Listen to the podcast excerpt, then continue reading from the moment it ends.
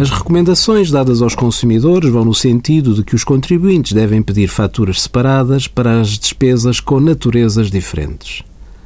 Tendo a fatura sido comunicada à autoridade tributária pelo agente económico, com o CAI integrado num dos setores de atividade de saúde, considerados para efeitos de dedução à coleta de IRS, a parte do valor da fatura referente aos bens sujeitos à taxa reduzida de IVA de 6% é automaticamente considerada nas despesas de saúde do contribuinte. Para a parcela da fatura que contenha despesas de saúde com IVA à taxa normal, 23%,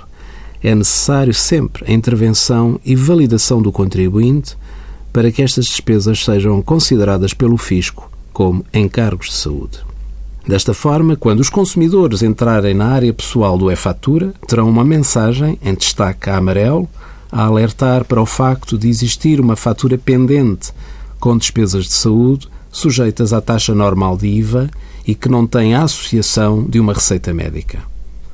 Ao clicar no botão que diz Associar receita, o contribuinte tem acesso à descrição da fatura e terá de escolher a opção Associar receita e indicar o valor dos bens à taxa normal de IVA que está justificado por receita médica.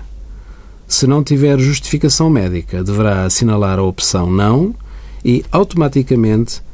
esta despesa será considerada para efeitos da dedução relativa às chamadas despesas gerais familiares.